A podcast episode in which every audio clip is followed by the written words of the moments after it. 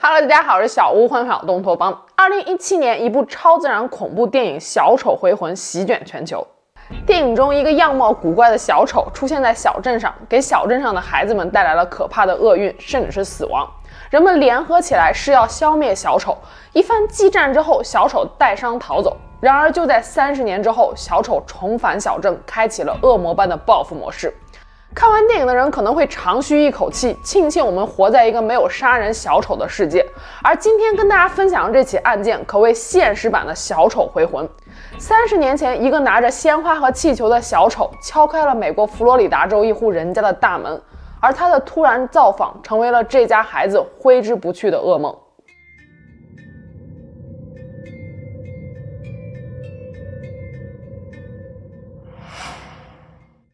故事发生在美国佛罗里达州棕榈滩县的豪华小区 Arrow Club，这里是美国最著名的亿万富豪区之一，也是美国豪宅价格最高的地区之一。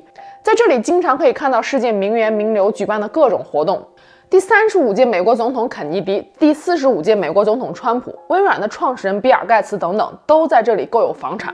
很多豪宅门前都停有私人飞机和跑道。毫不夸张地说，居住在这里的人非富即贵。今天故事的主人公沃伦一家就居住在棕榈滩县的 Arrow Club 小区。家里的男主人名叫迈克尔·沃伦，女主人名叫玛琳·沃伦。一九七二年，玛琳二十二岁时嫁给了比自己小两岁的迈克尔。当时玛琳刚刚结束了上一段婚姻，她和前夫育有两个儿子，大儿子约翰尼和小儿子乔。婚后，迈克尔和玛琳的生活非常甜蜜，迈克尔也欣然接受了玛琳的两个儿子，将他们视如己出。虽然说刚刚结婚的时候家里一无所有，但是夫妻俩多年以来凭借着勤奋和努力，打下了非常丰厚的家业。他们经营着二手车公司、房地产出租业务，还有各种各样的零售产业，更是在 Arrow Club 小区买下了属于他们的豪宅。生活幸福而平静。然而，就在1988年，马林的大儿子约翰尼在一场车祸中不幸丧生，马林悲痛欲绝，从此日渐消沉，和迈克尔的婚姻也出现了裂痕。就在两年之后，这一家人迎来了更大的悲剧。1990年5月26日，这天是个星期六，上午十一点钟左右，马林正在厨房里准备午餐。他的小儿子二十一岁的乔和几个朋友在客厅里面聚餐，这时门铃响了，马琳跑过去开门，眼前是一个盛装打扮、色彩缤纷的小丑。小丑戴着假发和圆鼻子，穿着五颜六色的衣服，脸上涂着厚厚的妆，甚至都分不清这个人是男是女。如果是大半夜，小丑敲开了你家的门，也许你会感到害怕而不敢开门。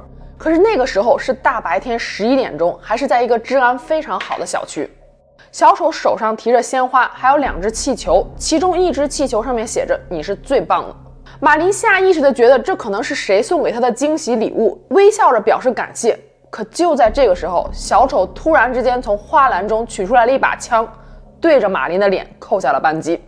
只听“砰”的一声巨响，客厅里的乔还以为是气球爆炸了，赶忙出来查看，就看见母亲倒在了一片血泊当中。乔看到了小丑的身影。但是因为过度的装扮，他丝毫无法辨别出小丑的任何体貌特征，只看出小丑有一双棕色的眼睛。就这样，小丑跳上了停在门口的那辆白色克莱斯勒小轿车，扬长而去。乔赶忙开车去追，可是没追多久就跟丢了，这才想起来还没有报警。好在一位叫做比尔·克莱默的邻居当时正在附近遛狗，听到了枪声。乔的几个朋友从屋子里面冲出来，慌慌张张地说道：“有一个小丑装扮的人射杀了乔的母亲马琳。”比尔马上就拨打了报警电话。马林被送去医院急救，但是在两天之后仍然不幸地离开了人世。这一天对于乔来说，无疑是他人生中最糟糕的一天了。凶手毫无疑问就是那个小丑，小丑也从此成为了乔人生中最大的噩梦。可这小丑究竟是谁呢？谁会和马林有如此深仇大恨呢？玛琳生前为人友善，乐于助人，从不树敌。邻居和员工们对她的评价都非常的正面。警方想不到玛琳会有什么仇家。就在这个时候，玛琳的父母提供了一条非常重要的线索。玛琳一家一直都非常喜欢小丑这个形象。玛琳娘家的房间里面摆放着各种各样小丑的油画和雕像。十几岁时，玛琳还亲手画了一幅小丑的油画，惟妙惟肖。这个巧合实在是太惊人了。更大的一种可能性是，凶手可能知道马林对小丑情有独钟，如果装扮成小丑去敲门的话，马林一定会开门，而且会毫无戒备。换句话说，就是凶手有可能是马林身边的熟人。那么引起警方注意的第一个嫌疑对象不是别人，正是马林的丈夫迈克尔。事实上，案发前不久，马林和丈夫迈克尔的婚姻就已经岌岌可危了。刚才我们提到，马林的大儿子约翰尼出了车祸之后，她和丈夫迈克尔的婚姻就出现了裂痕。不久之后，马林甚至逮到了丈夫出轨。此时，马林向迈克尔提出了离婚，但是迈克尔却死活都不同意。不同意的理由并不是因为他对马林还存有感情，而是因为离婚时的财产分割。马林和迈克尔刚结婚时，他们夫妻俩一无所有，这么多年以来，事业都是他们共同打拼下来的，很多房产都是在马林的名下。马林还有高额的人寿保险，如果走正常离婚手续的话，马林会分走至少一半的财产。但是如果马林从这个世界上消失，迈克尔就能够坐拥他们所有的财产了。更重要的是，在案发前不久，马林曾经向父母表示，如果我出了什么事儿，就一定是迈克尔干的。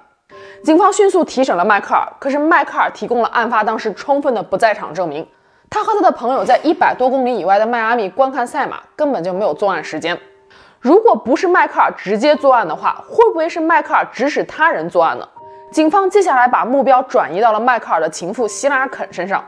希拉案发当时二十七岁，是迈克尔二手车行的生意合作伙伴，专门负责回收二手车辆。因为紧密的工作关系，一来二去，两个人就暗生情愫。希拉当时也是已婚的状态，她的丈夫是比她大二十四岁的三 K 党成员。周围的朋友都知道希拉非常的拜金。但是显然，她丈夫无法满足她对金钱的欲望，但是迈克尔可以。尽管在审讯过程中，迈克尔和希拉都坚决否认了他们之间的不正当关系，但是警方发现迈克尔为希拉租下了一间高级公寓，而迈克尔本人也是经常去那间公寓过夜，以至于周围的邻居都以为迈克尔和希拉两个人是夫妻。公司的员工也表示，曾经看到过迈克尔和希拉在办公室里偷情。另外，警方顺着小丑放在别墅门口的鲜花和气球，以及小丑服装这些线索，有了更有意思的发现。当时的棕榈滩县只有三家卖 costume 的服装店，其中一家商店表示，就在案发前一天，他们接待了一位非常可疑的客人。那天晚上，他们已经收拾东西准备关门了。一位二三十岁左右的女性急匆匆地敲开了门，说道：“她需要小丑装扮的 costume。”店主黛布拉表示：“你可以明天再来吗？”可这名女性说道：“不行，我今天一定要买到。如果是万圣节前夕着急去参加 party 而需要准备小丑服装的话，还可以理解。可当时是五月，这名顾客为什么着急要买小丑服装呢？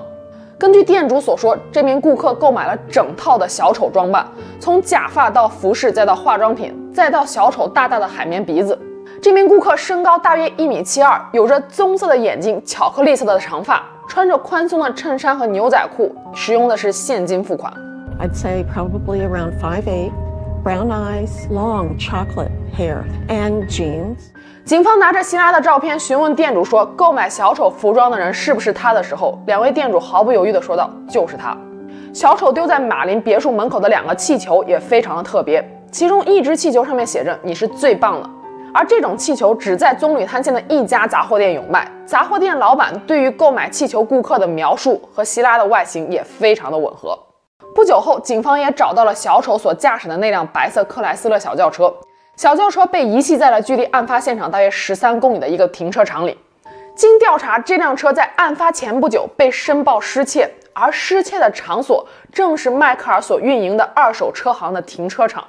在白色小轿车内，警方发现了几根属于小丑假发的人造纤维，还有几根巧克力色的人类毛发，这些都是非常重要的线索。可奈何那个时候 DNA 检测技术刚刚起步，警方将小轿车内发现的人类毛发与希拉的毛发进行了对比，也只是得到了较为相似的结论。最重要的是，作案的那把工具手枪一直都没有找到。更让警方受挫的一点是，那辆白色克莱斯勒小轿车竟然在调查过程中又失窃了。由于警方着急搜查希拉的住所，并没有将小轿车拖回警局保管。就在警方搜查希拉公寓的那晚，小轿车被人从停车场里给偷走了。警方曾经高度怀疑这件事就是迈克尔干的，但是苦于一直找不到证据。不过至此为止，警方几乎已经可以确定这起案件一定和迈克尔有关。在调查过程中，警方还发现了迈克尔的二手车行存在着一些非法经营的行为。简单来说，就是迈克尔会把他所销售的二手车的里程数给调低，以此来抬高价格。警方心想，我既然抓不到你杀人的证据，那我就用其他的方式让你把牢底坐穿。警方以三十多起敲诈罪和盗窃罪为由，对迈克尔进行了起诉，认为他应该被判刑二百三十七年监禁。坦白来说，这样的刑罚对于盗窃和敲诈罪来说确实是太重了。在庭审过程中，法官认为检方这样的起诉是不合理的。最终，一九九四年，迈克尔因为诈骗和盗窃被判了九年有期徒刑。在服刑三年之后，于一九九七年获得了假释。至此，小丑杀人案中所有的线索可以说都断了。警方没有找到关键的作案工具，没有证据，甚至都无法证明迈克尔和希拉是不是真的存在婚外情。直到二十七年之后的二零一七年。二零一七年，佛罗里达州当地的一家媒体注意到了这起二十多年前的悬案。在调查过程中，他们发现了一个惊人的事实：希拉在二零零零年的时候和她三 K 党的丈夫离了婚，并且在二零零二年的时候和迈克尔·沃伦秘密的结婚了。他们在拉斯维加斯举办了一场小型婚礼，随后就搬到了弗吉尼亚州，两个人开始了新生活，还在当地开了一家餐厅，名为 Purple Cow，生意据说非常不错。希拉更是改头换面，染了一头金黄色的头发，还把名字改成了黛比·沃伦，似乎是决心要与过去告别。在周围邻居眼中，希拉和迈克尔，或者叫黛比和迈克尔，就是一对平凡恩爱的小夫妻。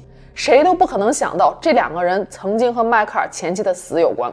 反观另一边，受害者马林的小儿子乔，二十多年以来一直沉浸在母亲意外身亡的悲痛当中。马琳的父母也深信女儿的惨死一定跟女婿迈克尔脱不了关系。棕榈滩当地媒体对于这起案件的关注引起了警方的注意，案件重启调查。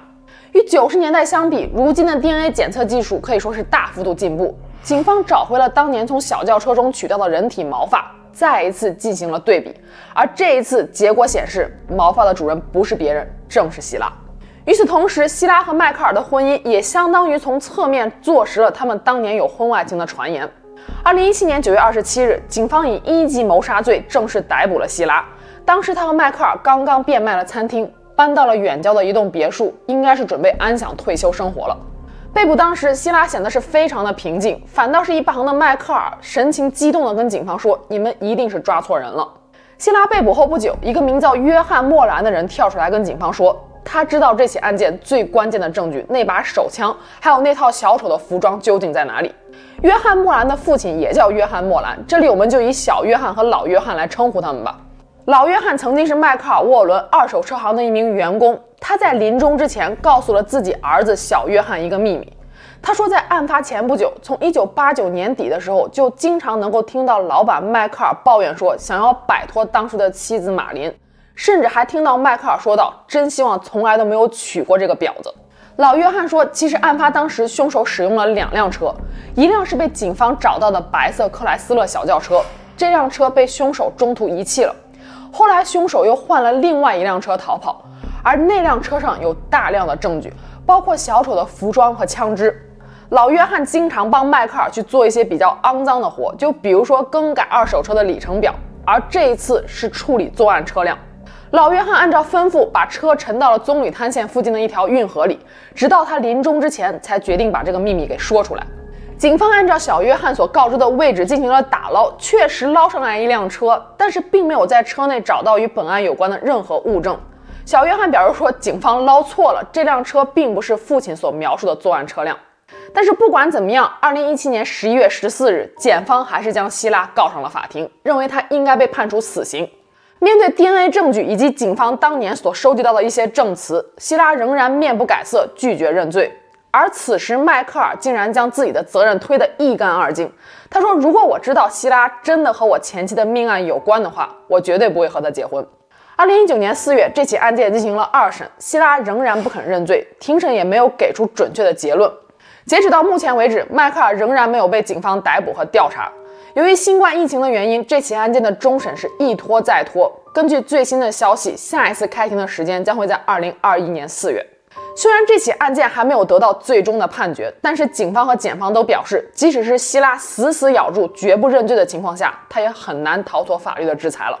三十多年来，受害者马琳的小儿子乔一直活在小丑的阴影之下，甚至无数次的被噩梦给惊醒。在最近的一次采访中，乔表示，如今真凶被捕，他也终于可以渐渐的走出阴霾了。至于迈克尔·沃伦在这起案件中究竟扮演了一个什么样的角色，还要等警方公布更多案件的细节和证据了。